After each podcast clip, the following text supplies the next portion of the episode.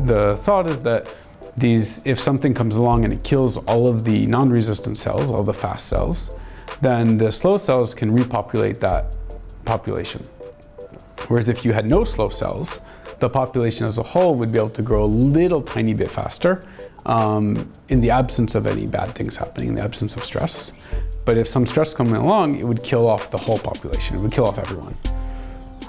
And then you have zero cells and now you're evolutionarily dead end. Dead end, yeah. Biologists want to understand things. They want to understand how cells work. They want to understand why we look and behave the way they do. And we want to understand things too, but we want to do so in, in a quantitative manner that I can write down my predictions for the future and see if they come true or not. If I have a population of a million cells and I give them some drug that kills 99% of them, I want to be able to tell you before giving them the drug which cells will survive and which cells will die. Mm-hmm. If, if we can do that, then we can really understand the system. Though someone's opinion may contradict yours. Where's my friend Alan? It's all about your perspective. Who are we and what is the nature of this reality? Five, four, three,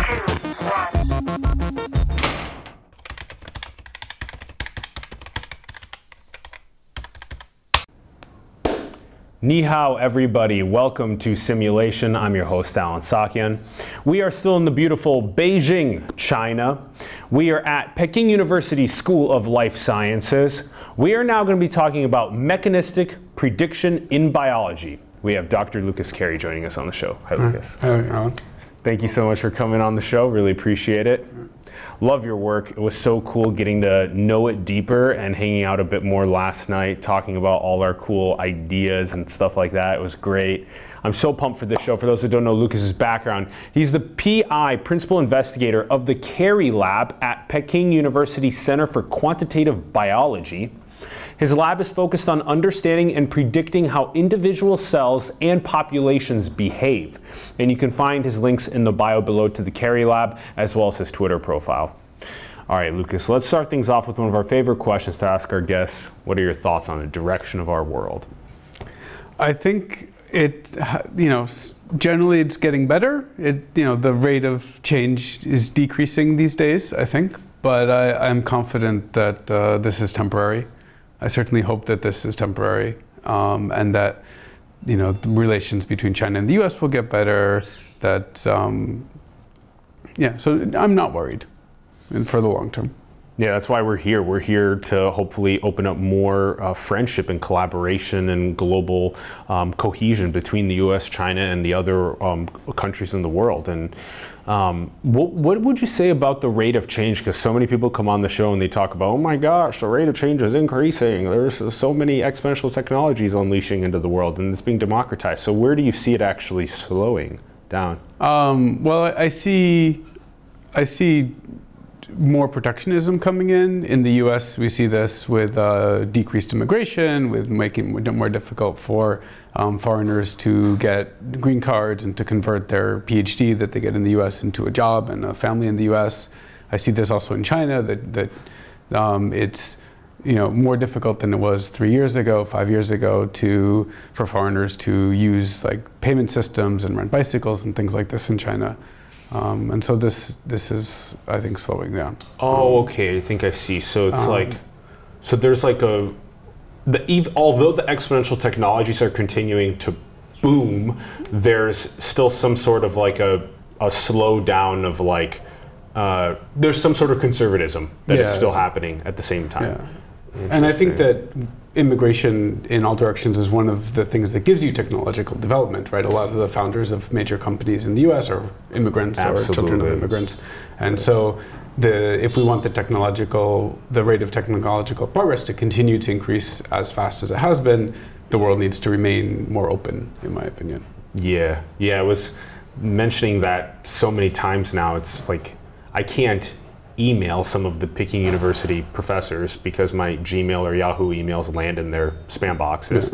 I can't get a WeChat Pay or an Alipay here because I don't have a Chinese bank account. I can't link my Visa to it. So people look at me like, "Why are you giving me this archaic cash? Yeah. Scan my QR code." yeah.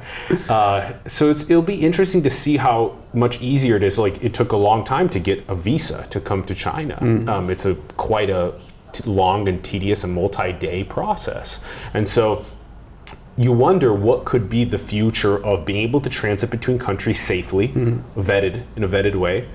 What could be so easy as to just have money, not need conversions and all this type of stuff. But it's interesting the cryptocurrency revolution where that could lead us.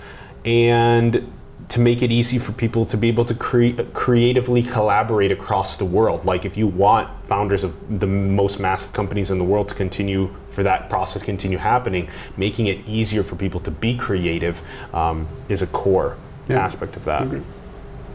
Lucas, who were you growing up? It was Woodstock in Yeah. New York where you're born, and then you went to Stony Brook. But how did you get interested in genetics and in science when you were a kid?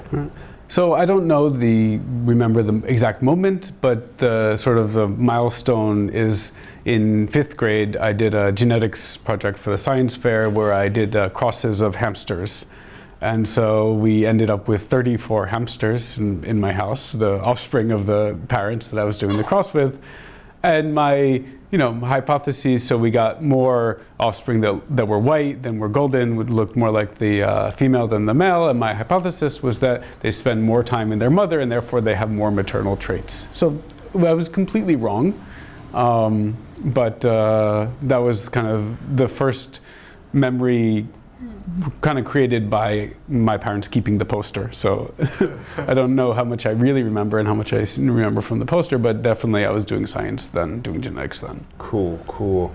And I love hearing about the stories like that. It makes me want to uh, enable more children around the world to have access to science projects like that and mentors that can help them with that because those moments are so pivotal in Yeah. picking up what you care about. And also just like 34 hamsters in the house, like the parents Yes. like, yeah, yeah, yeah, the young scientist.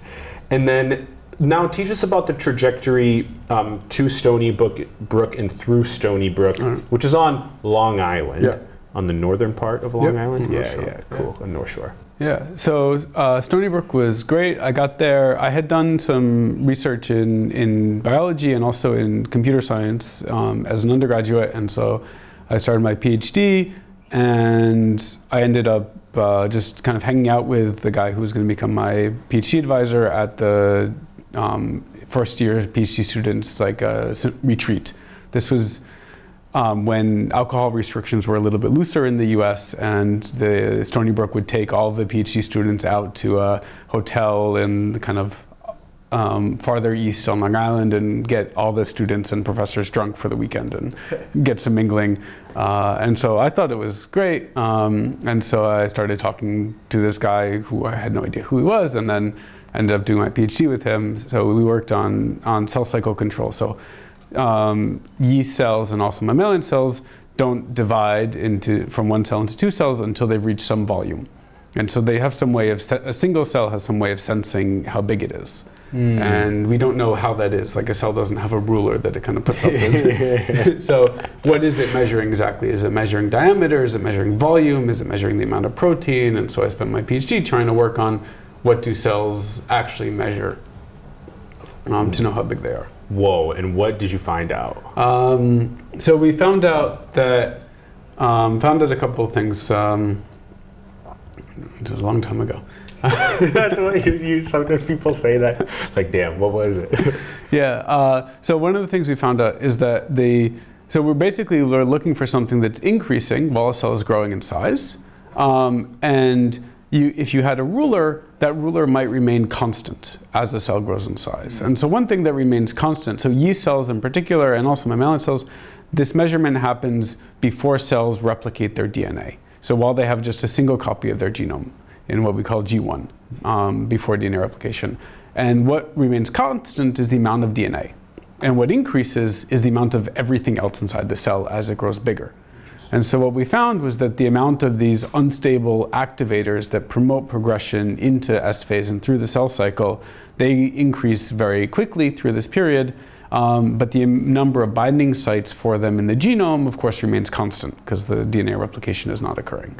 Um, and that if we increase the number of binding sites, we delay progression through the cell cycle. If we decrease the number of binding sites, we promote progression through the cell cycle. And so it seems to be this, this the, the ruler is kind of the ratio between the number of these protein molecules inside the cell and the number of physical binding sites for them in the genome. Whoa. Okay. Okay. So there's a quantitative mechanistic code to the cell when it decides to divide. Yeah. And it has to do with the amount of proteins that are inside of the cell, Yeah, and and then the so these binding sites on the DNA. yes, Okay. And as those get to a certain threshold, then it can divide. exactly. So you can imagine there's some constant number of binding sites, and then the number of proteins are increasing, Mm-hmm. and then eventually they reach some kind of ratio threshold, Interesting. and then the cell can. the cell can divide and be able to sustain. yeah, And then, oh, okay, interesting. So that could be then that moment where it's like, okay, there's enough proteins, there's a certain amount of binding sites. What if we divide now? We'll be able to sustain. We'll be able to live, and that's yeah, yeah. exactly. My goodness, when we were talking about stuff like this last night, we were just going off about how there's just so much quantitative mechanisms in biology and where you are basically like just diving deep into the how these things are actually codified and how we can explain them and gain insights from them. And it's cool that you ended up actually starting to do that so early in your even in your PhD work. Okay, so then this was cool. The Weizmann Institute in Israel. So this is where you did your postdoc. Yeah. Okay, what were you doing there, and what is that institute about? Okay, so Weizmann is, I think, um, it's a smallish research institute. There's maybe a thousand people or so. It's about 20 minutes outside of Tel Aviv, and it is, in my opinion, it's one of the most creative places for science in the world. So it's a little bit um, outside of mainstream, right? It's a long flight to get there. It's not in Europe. It's not in the U.S. Um, it's a little bit isolated, and it gives it, I think, a sense of freedom. Um, so science there is, is very good, very high level, um, but also they like to do things a little bit off the beaten path scientifically. Um, and so there's a lot of really fantastic, really creative scientists there. There isn't the sort of money to do, let's sequence 100,000 people or this sort of science that is interesting but is just driven by infinite sums of money that there are at some places in the US, for example. Um, and so they asked to say, okay, with plenty of resources, but not those kinds of resources, what is the coolest stuff that we can do? Um, and the, so I was in the computer science department, but I was doing biology. Um, and we were working on the group I was working in uh, of Professor Eran Segal was working on gene expression. So how many, how does a cell control how many molecules of mRNA, how many molecules of protein are produced, um, and how is that information encoded in the genome of that cell? Um, so, right. So Eric Lander, who led the human genome sequencing, has this great quote um, about the human genome. Bought the book difficult to read. Uh, and in Eran's lab, we were trying to understand how to how does the cell read the genome. Whoa. Uh, and so, in particular, I was working on how on cell-to-cell variation. Um, so, if if if we measure a bulk population of a million cells, we can get some average amount of protein per cell that's produced. But the, but if we look at any one cell, one single cell might have one tenth of that, or ten times that amount. Um, and so, ha- is this cell-to-cell variation also encoded in the DNA? What are the sequences, the like sequence features in the DNA that affect the amount of cell-to-cell variation? Okay, so then the cell has a constant query process that it's running to its mechanistic parts, and it's always knowing what amount of these different parts of the cell that I have, how many mitochondria I have, or how much um, ribosomes I have, blah blah proteins I have, and then so the cell kind of has like a ledger, in a sense, and it's constantly updating its like ledger, and then there's moments where the the amount of of of uh, of proteins in uh, okay fine in a in a uh, in a large in a large amount of, of cells the average will be uh, pretty just like on in, in in the human race the average will be um, a specific given average. But when you look at one cell it could be one tenth of that average in terms of the amount of proteins it has versus 10 times the amount of proteins in the individual ones. So, just like with maybe overall on the planet, we could have maybe a specific amount of wealth on the planet in total in the sum, but then one person could have like 3% of the total wealth, and another person could have 0.00001% of the total Yeah. wealth. So, yeah, okay. Exactly. And wealth is a, is a nice example, right? So we don't look at the mean, the average, when we think about wealth, because it's so influenced by the top 0.01% of the population. So that really increases the value of mean income, for example. Um, we look at the median when we think about wealth of, of countries, wealth of people. Um, and similarly, in, in cells, the average can sometimes not even exist. So there are cases where you have a population of cells that have lots of some protein, a population of cells that have very little amount of this protein. You take the average, that's in the middle, but there are no cells that are in the middle. They only are all on or all off. And so sometimes the average is completely misleading value. Whoa. So either they'll have a lot of the proteins or a little bit of the Yeah. proteins, but there's not really a lot in the middle. Yeah, there's cases like this that exist. And of course, if you were to take a population level average, you would get a value that's in the middle, even though there are no cells like that. Whoa. Okay. Okay, cool. Okay, and this was the main project when you were Yeah, in Israel? was a- yeah. This was the main one. Do you think that that ledger analogy is a decent way to look at it? Like the cell keeps a ledger of its parts? I think for some proteins, yes. It's going to be a dynamic ledger. The cell is basically going to be constantly checking do I have enough of this? Do I have too much of this? Mm. And then modifying gene expression, modifying other things if something becomes too much or too little. For other things, I think the cell doesn't care so much. What other thi- what other things do you think it doesn't care so much? Um, there's quite a lot of proteins in a cell. So different proteins, one thing we found in, in Israel is that different proteins have very different amounts of variability. Some proteins have lots of variability, other proteins have very little variability. And this amount of variability is encoded in DNA. So evolution has selected to say, okay, this gene, I really care how much there's going to be. And I'm going to kind of keep track of how much there is and very tightly regulate it. And when I'm making it, I'm going to make always exactly the same amount. And other proteins, whether you have 10 times too much or 10 times too little, the cell doesn't really seem to care so much, at least in the experiments that we can do in lab. It may be that there's some environmental condition where the cell really does care, or our experiments are not sensitive enough to pick up the cell's caring, but certainly the cell doesn't care that much. So it could even be that the cell has a ledger of its own internal mechanistic parts, but also its environment that it's in. So it's constantly dynamically adjusting the ledger and then expressing genetically to Yes, dynamically adjust. Yes, Interesting. the cell definitely cares about the environment. Yeah, yeah. Whoa, the ledger internally and the ledger externally. Kind of like we have one too, like where like, okay, my ledger for my stomach is I haven't eaten yet today, hmm. You know, but my like ledger for my outside world is like it's whatever. It's like 2:30 p.m. right now and it's a little sunny out, you know, so it's Yeah. like not, it's not raining, you know, which is so these are like different environmental ledgers. So I wouldn't need to bring an umbrella today, you know, so it's, yeah, yeah, yeah. Interesting. Yeah, there was um, there was a quote from from when we were uh, hanging out uh, yesterday where I, I said something along the lines of like um, when we were hanging out it was like like Lucas goes Alan this is how biology works. And then I go well Lucas is it possible that civilization works in a similar way?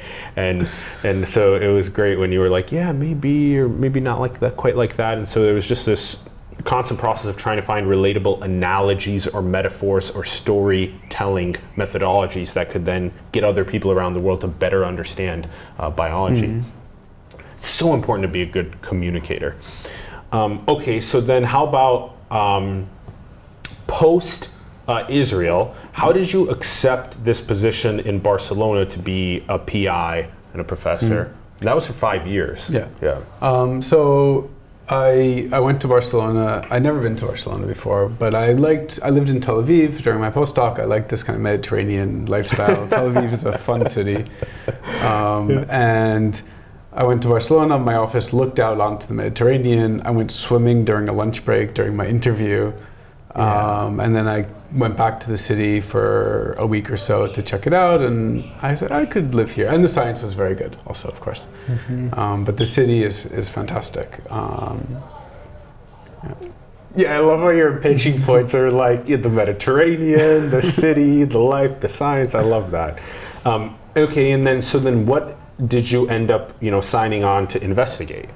All right. Um, so when we in my postdoc, we worked on cell-to-cell variability and gene expression, and at the end of my postdoc, I guess um, we were still doing experiments on this, but I was we were trying to think. Me, when I say we, me and and a friend of mine who's now a professor at Yale, David Van Dijk. He was in the same lab as me. We worked together, uh, and we were trying to think. Okay, like what is more exciting than gene expression? What is where's their cell-to-cell variability? Where's it interesting? But where's their field that people don't really know so much about? Because people know a lot about cell about gene expression. It's been worked on for a long time, and so we thought, uh, well, what about growth and proliferation? So cell uh, what cell cell division, division after division after division. So not so much the length of time it takes one cell to divide, but the the rate of growth of a whole population of cells. And if we look at single cells, we see that some of them are proliferating very rapidly, and other cells in the same population that have the same DNA sequence and are in the same environment, are right next to each other, are growing much more slowly. And so we said, okay, well, there's lots of cell to cell variability there um, and noise there. Let's try and figure out what's happening here. And we, we didn't know anything. Um, so the first thing we did in Barcelona um, was we developed some techniques to measure cell-to-cell variability and proliferation and to understand how this relates to gene expression. So we developed some techniques to get the slow proliferating cells from a population and also the fast proliferating cells from a population. And then we could do RNA sequencing on these cells and other sorts of experiments because we were able to grab the slow and fast proliferating cells and to physically separate them from this a single population. Um, and so this let us kind of better just generally understand what's going on in the system. Um, and then I spent most of the rest of the time in Barcelona trying to understand where this cell-to-cell variability in growth comes from, um, and also what are the consequences for the cells. Whoa. Okay. In proliferation, you also see great variability. Some cells are proliferating quite healthily and rapidly, and others are much more slowly. And so then it's okay. Let's take a single cell from both of those, a faster growing and slower growing, and Yeah. then sequence the RNA. Yeah. Okay. And when you found, uh, when you did the RNA sequencing, what were the findings?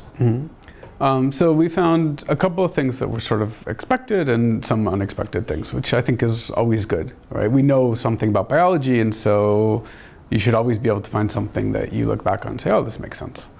Uh, so we found that fast-growing cells need to make more proteins, which totally makes sense, right? If you're if you're growing more quickly, you need to be producing more cell, producing more biomass. And so fast growing cells have more genes for producing more biomass, for producing more cells. Um, slow growing cells seem to be very stressed.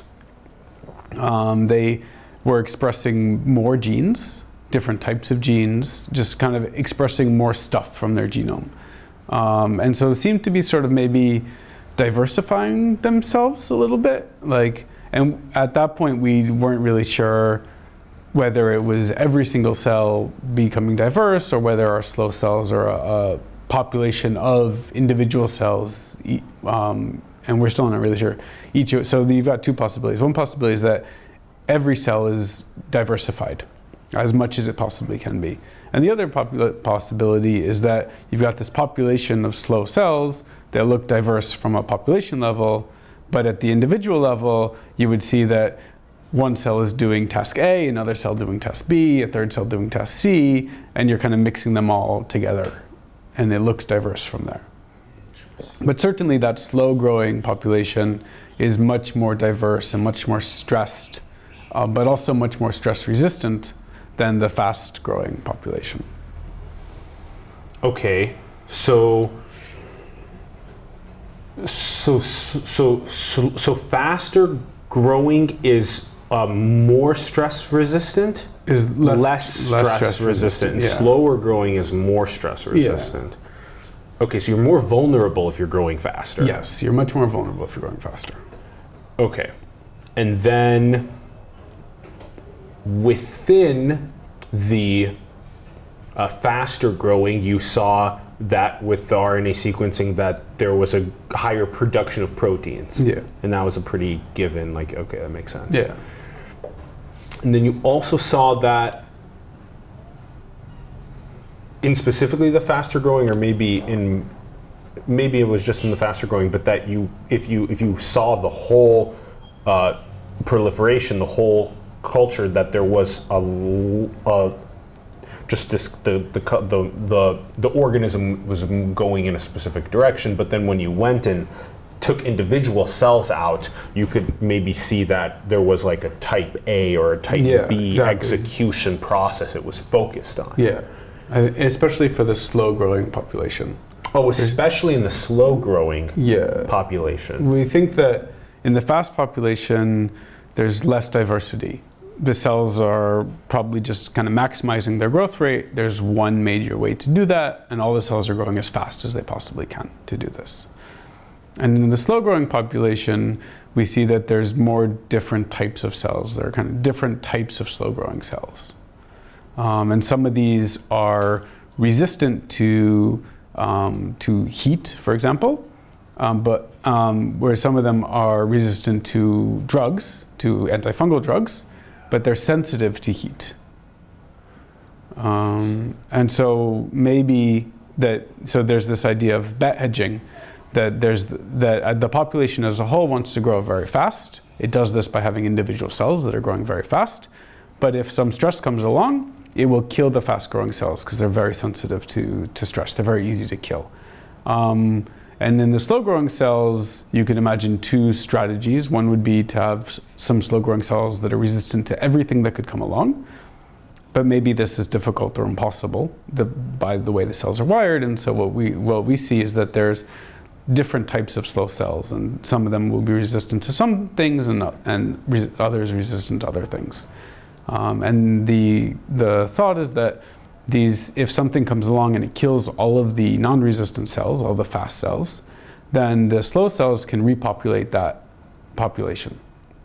Whereas if you had no slow cells, the population as a whole would be able to grow a little tiny bit faster um, in the absence of any bad things happening, in the absence of stress. But if some stress coming along, it would kill off the whole population. It would kill off everyone.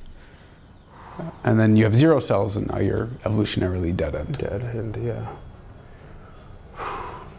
This one was really interesting when we were diving into it yesterday. This idea of bet hedging, and this is quite a bit of what you're doing now at the Carey Lab. Uh, yeah. Analysis of Yeah. this proliferation and bet hedging and your, Yeah. uh, single cell RNA sequencing stuff like that. Yeah. Okay, and so you were doing quite a bit of this in Barcelona. Yeah. Then okay, cool, cool. Okay, so all right, so in the uh, the slower growing population, the let's let's actually go to the faster growing population is more vulnerable to uh, to to death uh, from uh, some sort of an environmental uh, stimuli, like maybe the, a drug, like an, an antibiotic. Yes. Meanwhile, that's trying to grow in our um, the bacteria is trying to grow in our um, in our body, and so then. Uh, it's more vulnerable because it's proliferating faster and faster, and uh, it may not have the hedged bets placed on some of its um, uh, even a very small population within it that is um, able to be uh, antibiotic resistant. Yeah. Whereas in maybe the small population, there's uh, uh, that that uh, there has been uh, a bet that's been uh, you're, you're doing some bet hedging in the smaller population where there are at least a percentage of the cells that are uh, expressing themselves in a way that is not quick proliferation, but is at least saying we're going to be uh, drug resistant so that uh, we can make sure that we evolutionary stay alive longer. Yeah. Gosh, that part is so nuts. Okay, and then now let's go back to that first part. So, in the small population, uh, you see more like type A, type B, type C, type D, like Yeah. and maybe in a sense we could compare this to um, like how someone is uh, uh, right now like uh, like literally bringing watermelons onto campus at PKU and then uh, like and then they're like you know cutting the watermelons and giving it to the students that, that are paying for it and stuff that's like type A and type B is like a PI Okay. but like this is in the population of the planet like humans Okay.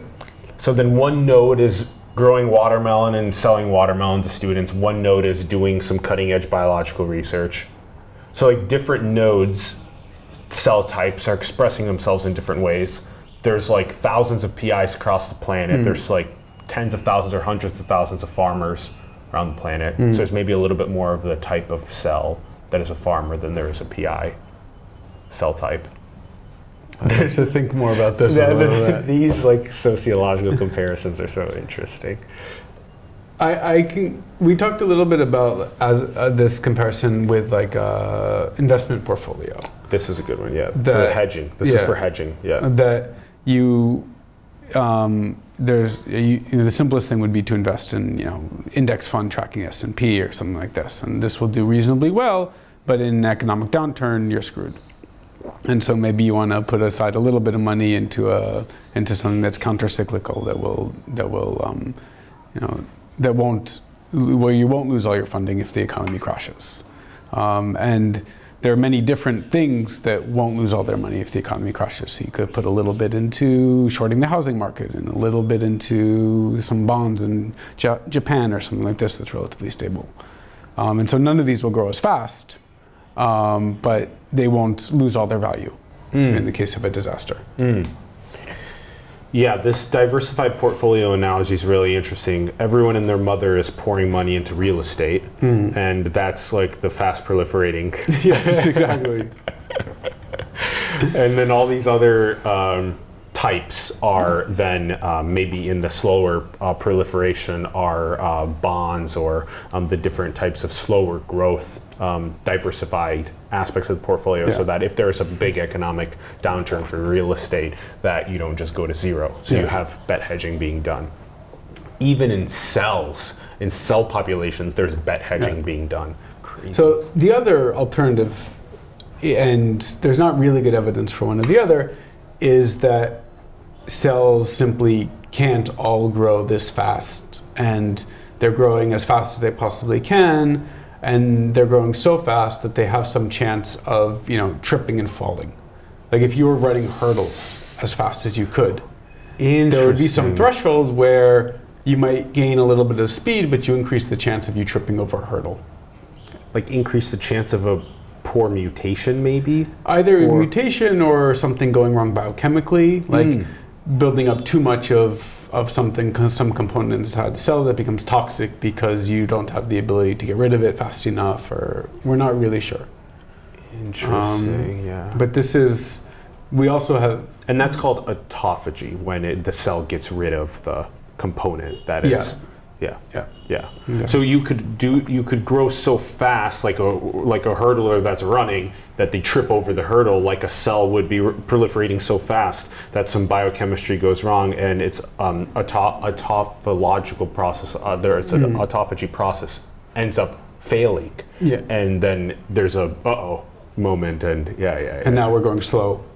yeah And so this yeah. is sort of the evolutionary neutral point of view. This hasn't, in this point of view, this slow growing state has not evolved to be such. It just is a consequence of the cell trying to grow as fast as it possibly can. And it could be both of the things that you Yes. described. Yeah, okay.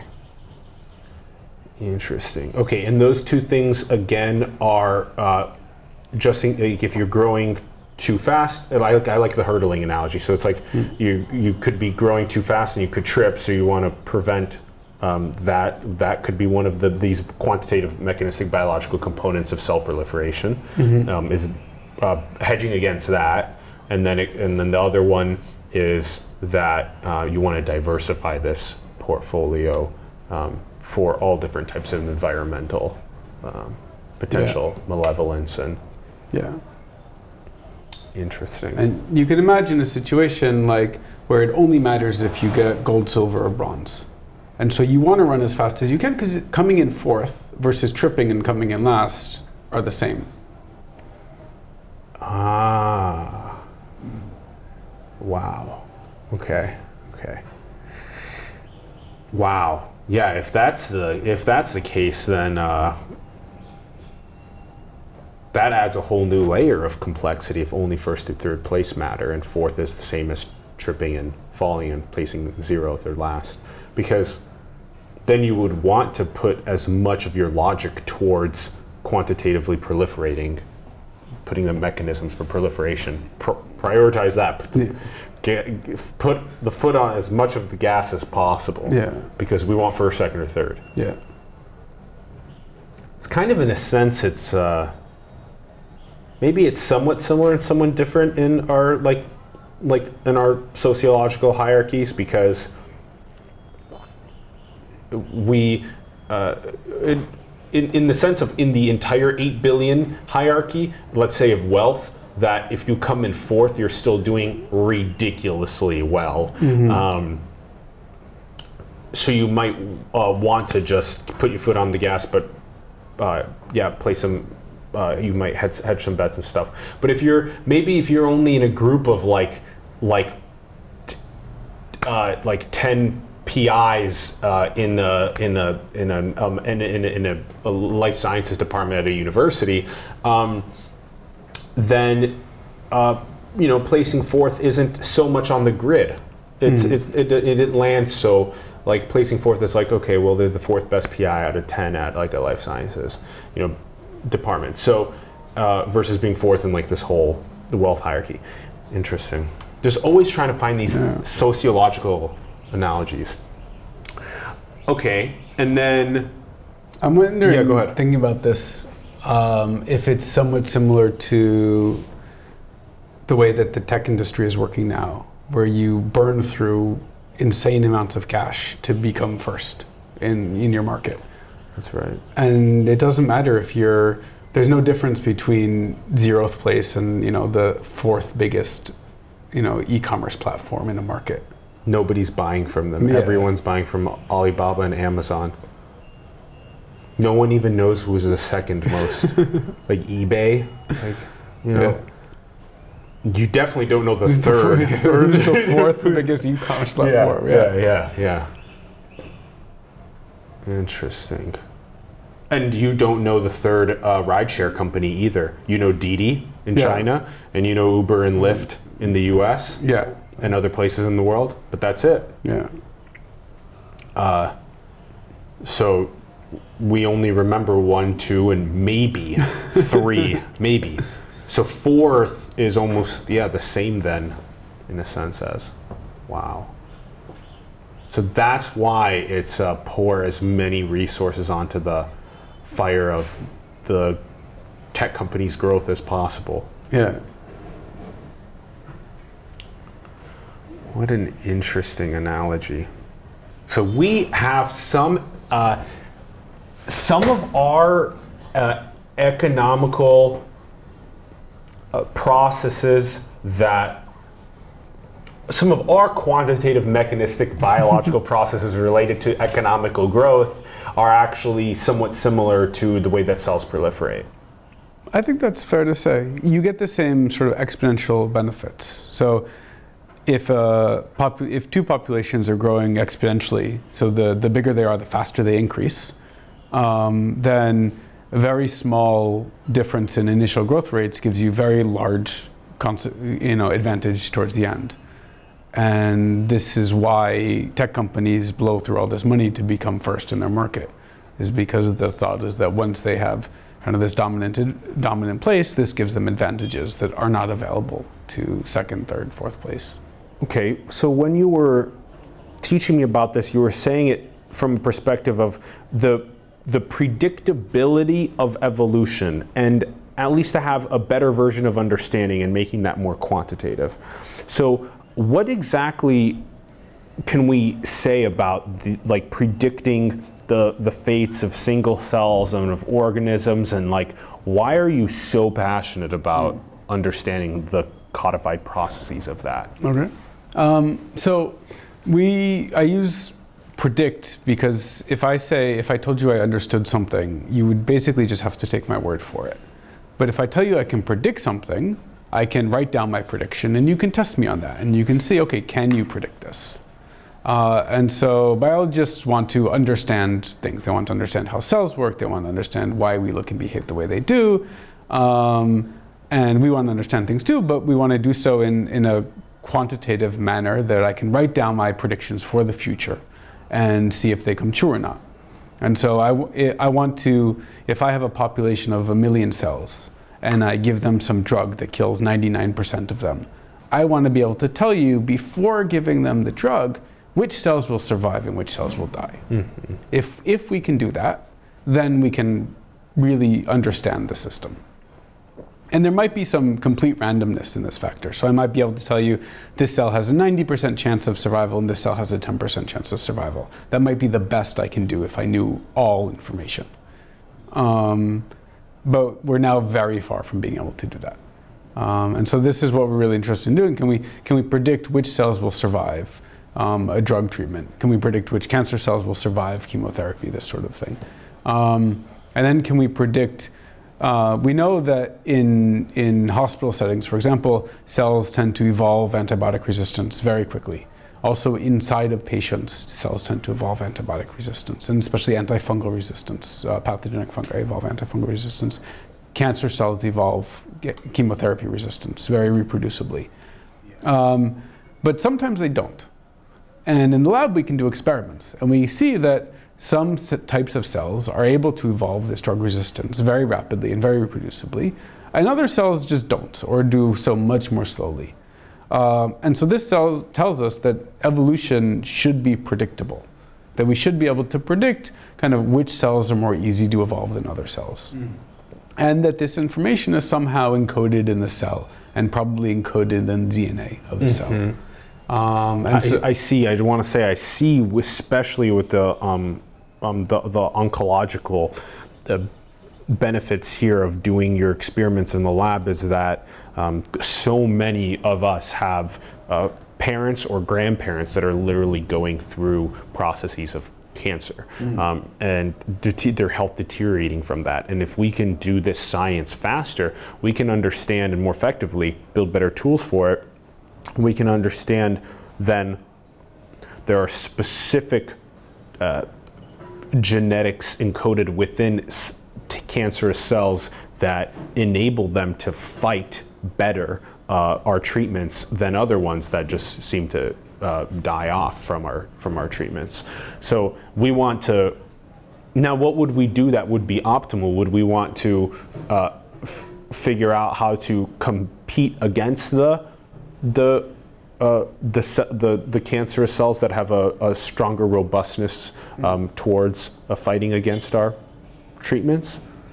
So it's a good question. Uh, so one one thing we've thought about doing with the bacteria is: are there non-toxic things you could give the cells that would interfere with their ability to evolve, or would interfere with their ability to be in this resistant state?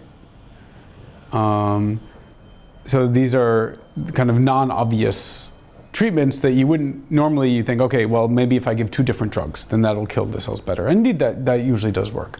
But cells can evolve resistance to this also.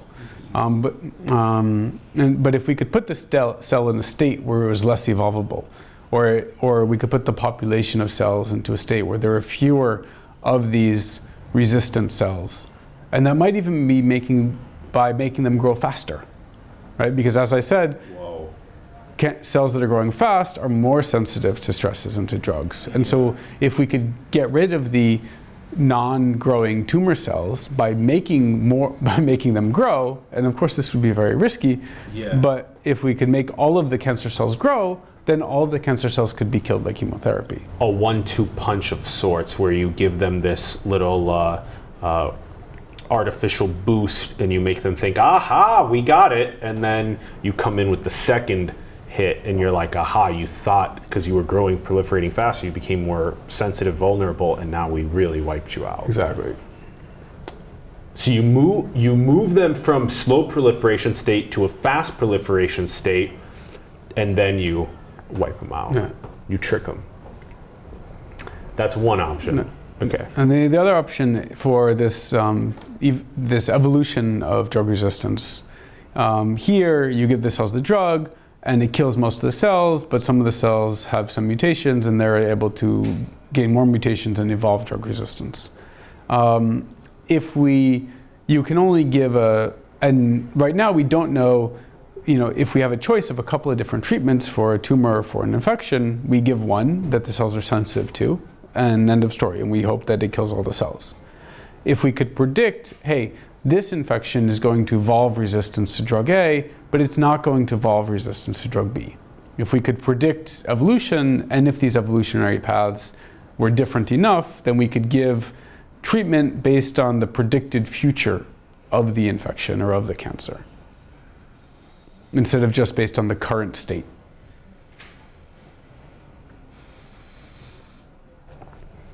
As in there is a, uh, you could map the cancer's future trajectory and then give uh, treatment based on where it's going Yeah. instead of its current state. So if you think about climate change, we're not worried about climate change because of this one degree temperature rise. We're worried because of the future predictions of climate change, which we're quite confident in. and we're less interested in uh, telling people to burn less fossil fuels. We're more interested in being like, let's obsolete all of the old technology with this new, more efficient, more effective, cleaner, more sustainable technology. But all of this is based on predictions of the future and not so much what is the current state of the Earth. Yeah. So we, as future prediction machines, are thinking about our grandkids and the planet that they inherit. And that's why we're caring so much. And there's actually an indigenous principle called the seventh generation principle. So literally them thinking prior to acting anything. Okay. How is this going to affect seven generations out? Prediction is hard that far in advance. But I think it's also, you're right, it is very hard that far in advance, but it also can teach us something with, uh, it's not just, I'm going to fish here or I'm going to harvest this or I'm going to burn this fossil fuel because it is not, uh, that's a very uh, immediate, im- we, it's like overly reliant on immediacy. Uh, and we've developed a cortex that enables us to do something like think about a seventh generation and be like, if I fish here, what happens next generation? If I harvest this, what happens next generation? How do I replenish the soil or replenish the fishery or produce a more sustainable way of producing energy for my mm-hmm. town? Yeah. Mm-hmm. Mm-hmm. Interesting. So then the ledger, the dynamic ledger of a cancer cell is also understanding its internal processes, understanding its uh, exterior environments, and also trying to um, predict some sort of future where it can basically take over that organism potentially. This is hard stuff. Yeah. So there's a big open question in, in biology of like, can cells evolve evolvability? Can you can a cell have selected for the ability to change in the future? Um, I'm tempted to say no. Can cells evolve evolvability? Yeah. Because, right, so for a cancer cell, its current state is okay, I need to grow as fast as I can. Or for a po- for population, for any organism, it wants to grow as much as it can. Um, maybe it, we're kind of complicated enough to realize that, well, if I grow as fast as I possibly can, then my grandchildren are screwed. But microbes are not, certainly. Um, or we would at least think that. Maybe, maybe they are, and that's why they do this bet hedging. Who knows? Um, but now you're asking, can they, can a cell have evolved so that it can more easily change its genome in the future in response to something or to allow it to grow in some new environment? Um, and that I'm hesitant to say that Yeah. organisms can do that. Yeah. Interesting. We can certainly design them to be like that. Yeah. This is this like designer organism idea. Could we make the proliferation populations more uh, prediction machines about the future, more evolvable, to have them develop evolvability more?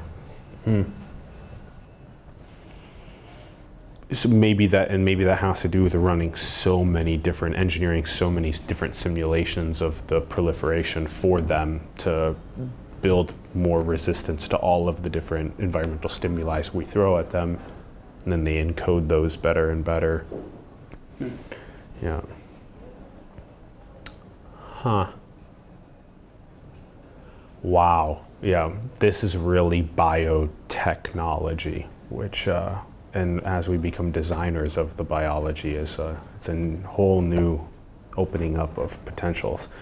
What about you gave us the uh, oncological assistance. This work in the lab can help with that. Where else do you think the work in the lab can help with?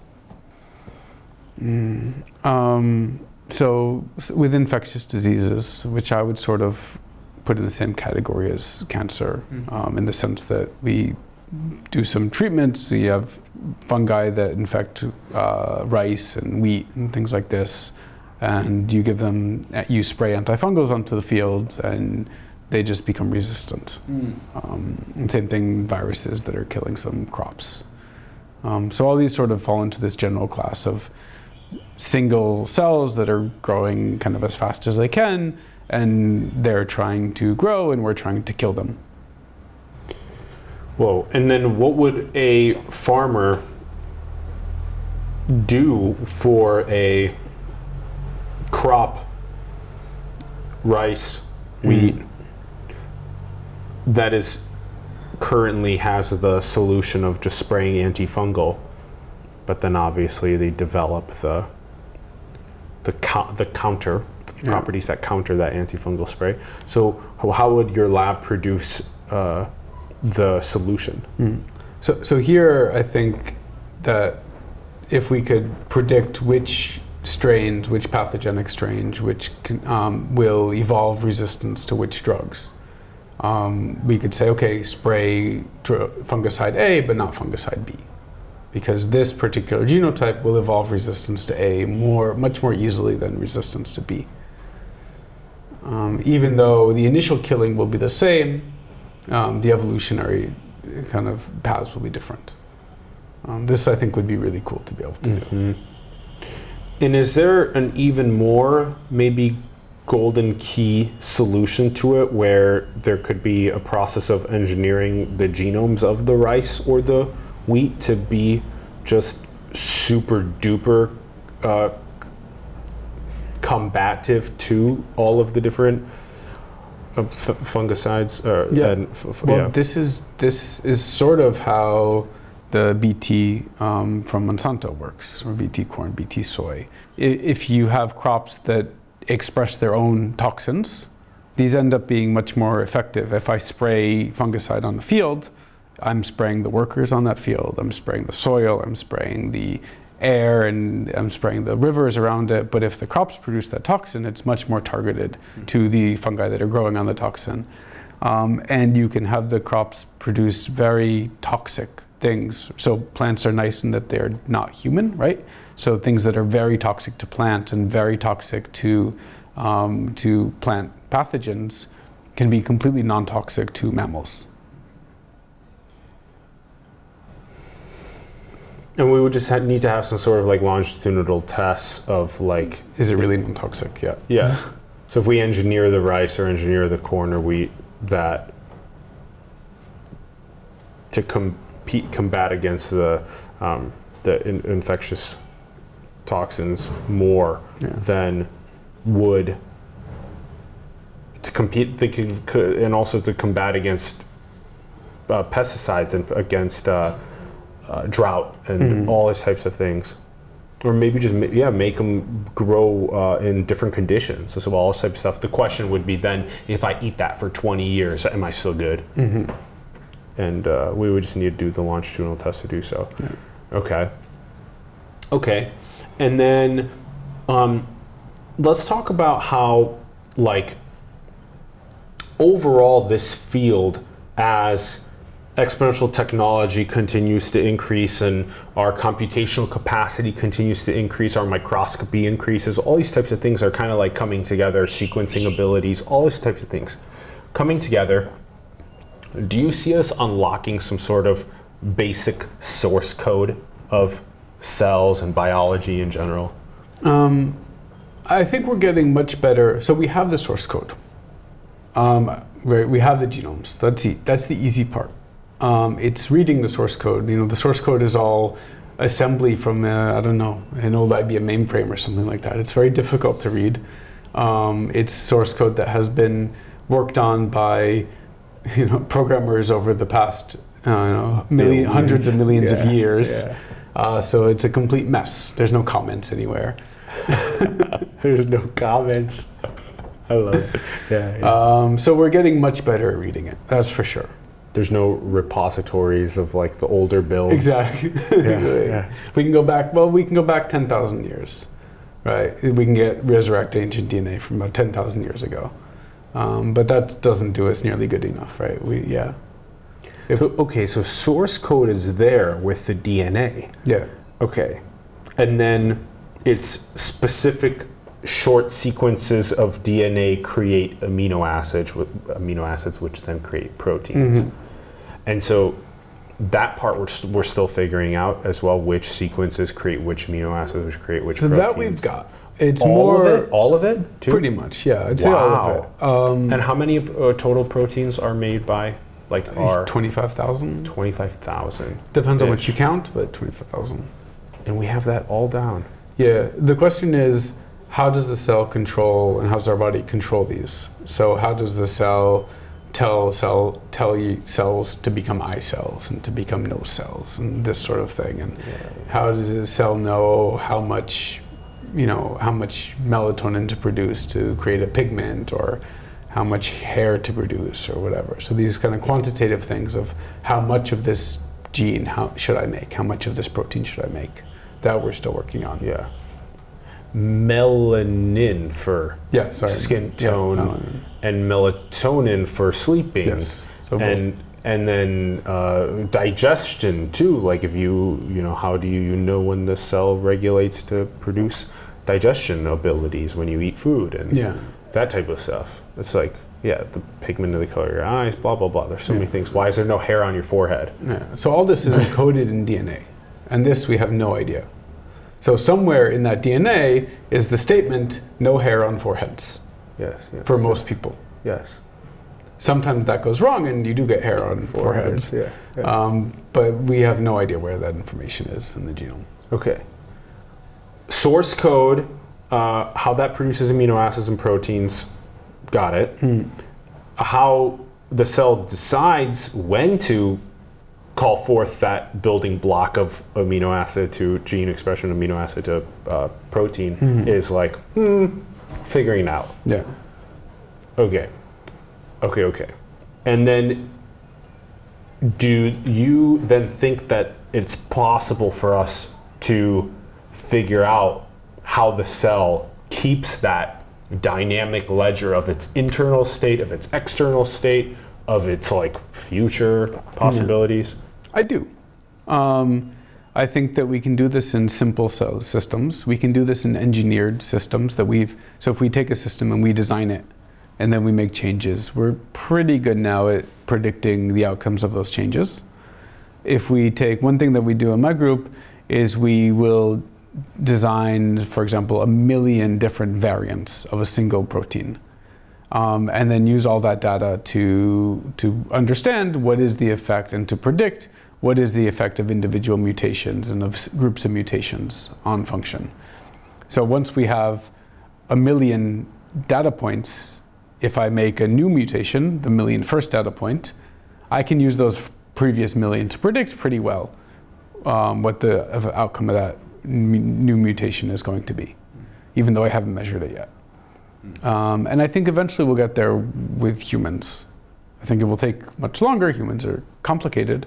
Um, but right, the ultimate goal is if I, I should be able to take a new patient and say, okay, this patient has the following thousand mutations in them relative to the population as a whole. What is the impact of each of these mutations on their health? Um, and we're moving there slowly. I'm confident that we'll get there Yeah. eventually. Yeah.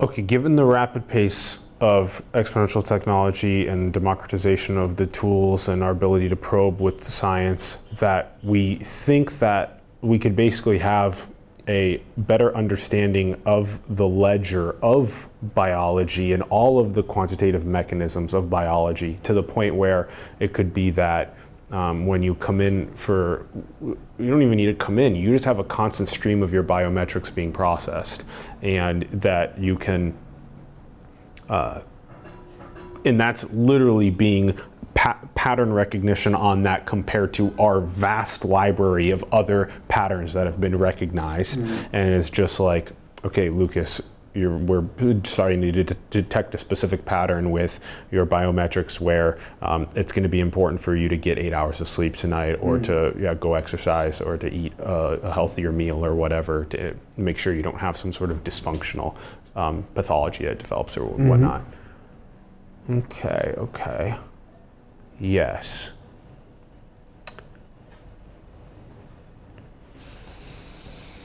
Woo. Okay. It also has been hypothesized that this is like a 100 trillion dollar industry over the next like 100 years that biotech and all of its components because you were giving the mm-hmm. examples in healthcare but then there's examples in agriculture and the examples in energy. Mm-hmm. And there's just like that's already extremely insanely massive fields and given the amounts of big data that are being crunched by computation and all this stuff like there can be some serious big booming companies and like get creating in that space. That's a big space. Get researching in that space forming companies. so. yeah yeah. Okay a couple quick questions on the way out. Um, how can we inspire more people around our world to work together? I think making it easier to work together. Um, scientists certainly want to collaborate. Um, and also, I think many scientists enjoy traveling to different places um, and sort of using collaboration as an excuse to go on vacation and check out new cultures, new places. Um, but I, I think regulations tend to make it hard, right? Um, you weren't able to, you know, you use the awesome payment systems that we have access to in China because you don't have a national ID number and you don't have a bank account. Um, and likewise, there are issues and similar issues when people visit the U.S. yeah Um, so this, I think, makes it more difficult. Um, yeah, I'd say just increasing mobility. yeah Doesn't have to be permanent freedom. mobility, but just even temporary mobility. temporary mobility And- Making it easier for PhD students who go to the U.S. to go home to visit their families. Um, yeah yeah And making it easier for PhD students who want to come to China. It's really difficult for foreign PhD students to come to China. Interesting.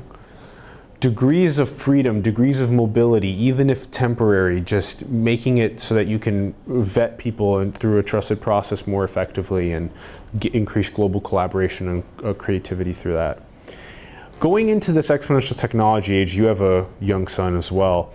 What do you think uh, young kids should do, should learn? That's a skill that's going to just be enabling them to be equipped really well.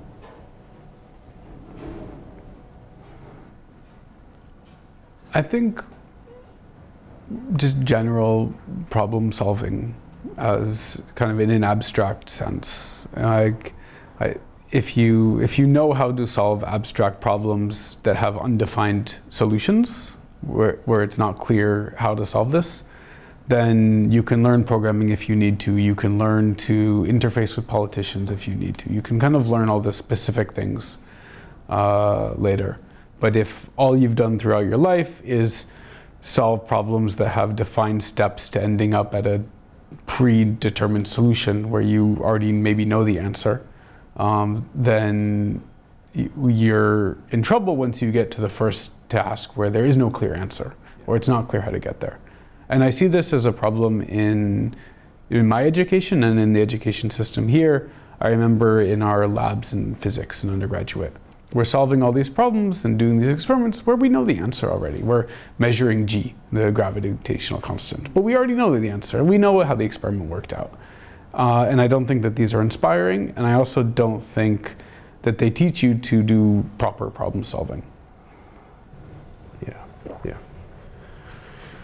Here are the 17 Sustainable Development Goals.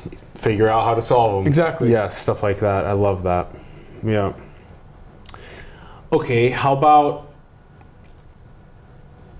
what is the ultimate nature of this reality? Why are we here? What is the meaning of this? The teleology of the species? I don't think there's any inherent meaning for being here. I don't think we're here for some purpose. Um, Yeah. It's interesting seeing how many people view this question from like a very like materialistic perspective versus like a lot of other people are like hyper spiritual and like magical about it and it's like interesting to find out where those two perspectives can yeah yeah. Uh, consciousness you think is what do you think? Is a biological phenomenon or what are your thoughts I'm about it? I'm purely materialistic phenomenon. about that too. Yeah. what Um, about I just think we figured out some things about. It's hard to figure out. It's hard to study. We don't have a good model system for studying consciousness. We can't do experiments on people. Other organisms don't have the same consciousness as we do. If you know, like the Thomas Nagel essay, "What is it like to be a bat?" Yeah. Um, like I have no idea what it's like to be a three-year-old toddler, even though I live with one. Like even though you lived as one at I one lived as one at one point. Yeah, Yeah, yeah. So without a good system for really understand and and in spite of that fact, we've done we know more about consciousness and how kind of emotional states are encoded in in neurotransmitter concentrations and things like this than we did 100 years ago and I think that this will continue to increase. What do you think is the role of love? I think you got to love what you're doing. Mm-hmm. You got to love who you're doing it with. Yeah. Um, Yeah, yeah. Do you think this is a simulation? No. Um, but I don't care so much. Um, so long as it's, uh, so long as the programmer is not changing the parameters of the simulation while it's running, because that would make doing science very difficult. Really hard, yeah. What do you think is the most beautiful thing in the world? Um, when you've found something that nobody else in the world knows, Ooh. That's that's exciting. And you very quickly forget that nobody else in the world knows this. And I, like even before you get to publish a paper on or something, I find that I do it and certainly my students do it. We forget how cool this is because we've already known it for 6 months or a year or whatever. But nobody else in the world knows this and this is completely new. Yeah. Oh, I love that answer. such a good one. I believe that's the first time we've had that one on the show. Uh-huh. Yeah, yeah, yeah. That's a huge one. Discover what no one else knows, and then bring that forth as a gift into the world. Yeah. I love that. Okay. Wow. Thank you so much for Cool. coming on This our show. Lucas. fun. Thank you. Thank you. It's been an honor and a pleasure. It's great hanging out with you yesterday and today. Thank this you. was a lot of fun. Thank you. Good. I'm really happy to hear that. It's been so enlightening. Thanks everyone for tuning in. We greatly appreciate it. We'd love to hear your thoughts in the comments below on the episode. Let us know what you're thinking. Have more conversations with your friends, families, coworkers, people online on social media about quantitative mechanistic prediction in biology. Have more conversation about that and how it can augment our health, augment our society at large, and go and build the new tools that help us poke and probe at that. And check out the links in the bio below to the Carey Lab. Also, check out Lucas's Twitter profile as well. Check those links out. Support the artists, the entrepreneurs, the leaders in your communities and around the world that you believe in. Support simulation. Our links are below so we can continue doing cool things like coming to China for interviews. And go and build the future, everyone. Manifest your dreams into the world. Thank you for tuning in, and we'll see you soon. Peace. That's a wrap, brother. Good job. Awesome, thanks.